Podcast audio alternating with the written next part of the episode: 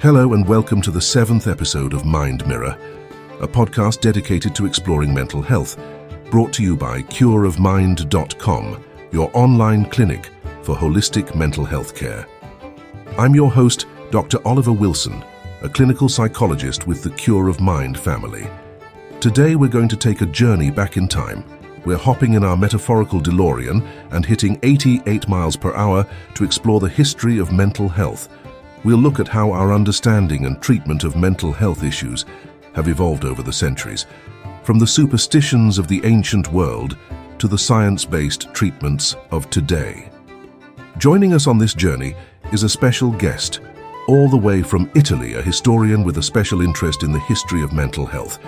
Please welcome Professor Luigi Bianchi. Welcome, Luigi. Grazie, Dr. Wilson. It's a pleasure to be here. The pleasure is ours, Luigi. Let's dive right in. Could you share with us some key moments in the history of mental health? Certainly, Oliver. In ancient times, mental health issues were often attributed to supernatural causes. However, during the Renaissance, there was a shift towards viewing mental health issues as medical conditions. This trend continued into the 19th century with the establishment of asylums and the development of psychoanalysis. Let's rewind a bit further, Luigi.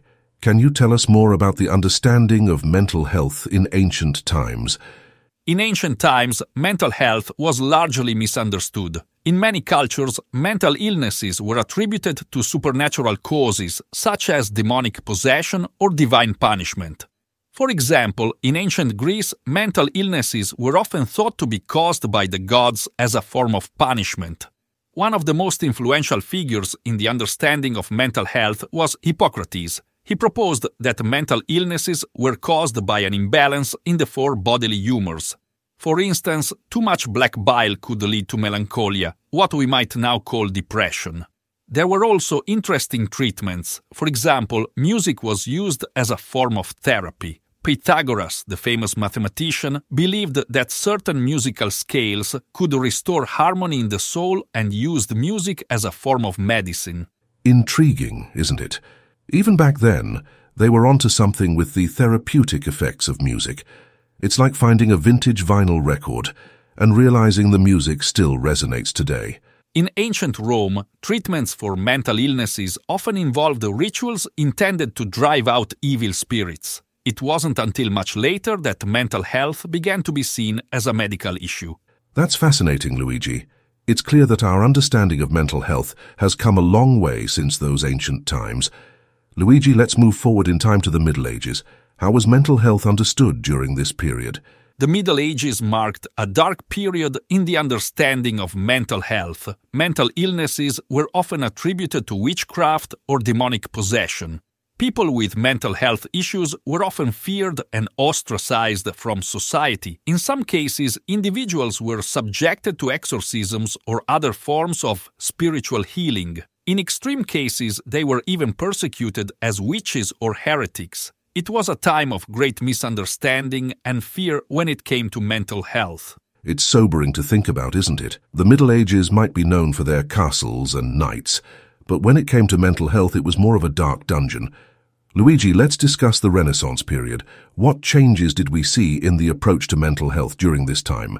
The Renaissance marked a significant shift in the understanding of mental health. This period saw the beginning of a more humanistic approach to mental illness. There was a growing recognition of mental health issues as medical conditions that could be studied and treated. For instance, during the Renaissance, Robert Burton wrote The Anatomy of Melancholy, one of the first books to look at depression as a condition that could be understood and treated. This was a significant departure from the supernatural explanations of the Middle Ages. It's like going from seeing in black and white to seeing in color, isn't it? The Renaissance truly was a period of enlightenment in many ways, including our understanding of mental health. Going forwards to the 19th century, that was a pivotal time for mental health. Asylums, though often grim, marked an important shift in recognizing mental health as a societal responsibility. Additionally, this was the era of Sigmund Freud and the birth of psychoanalysis. Freud's work marked a significant shift in understanding the mind and treating mental health issues. His theories, while controversial, opened the door for the development of many different types of therapy that we still use today. It sounds like the 19th century was to mental health what the Industrial Revolution was to manufacturing, a time of great change and innovation.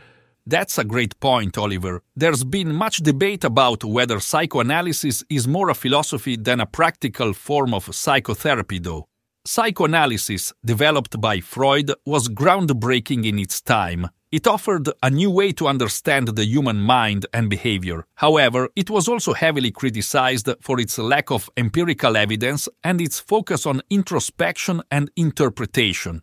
In contrast, cognitive behavioral therapy, or CBT, which was developed later, is more focused on practical strategies to manage and change negative thought patterns and behaviors. It's evidence-based and has been shown to be effective for a variety of mental health issues. So it's like comparing abstract art to a blueprint. Both have their value, but one might be more useful when you're trying to build a house. Today, we have a much more nuanced understanding of mental health thanks to advances in neuroscience and psychology. Treatments have evolved from confinement and punishment to therapy, medication, and community-based care. That's quite a progress, isn't it? From blaming supernatural forces to understanding the complex interplay of biology, psychology, and environment. It's like going from believing the Earth is flat to mapping the human genome. Before we wrap up, I want to extend a heartfelt thank you to our guest, Professor Luigi Bianchi. Your insights into the historical understanding of mental health have been enlightening.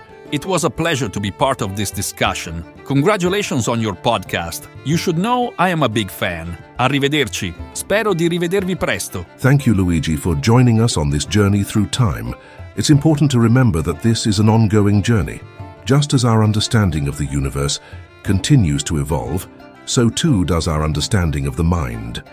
We've come a long way since the days of attributing mental illness to evil spirits or divine punishment.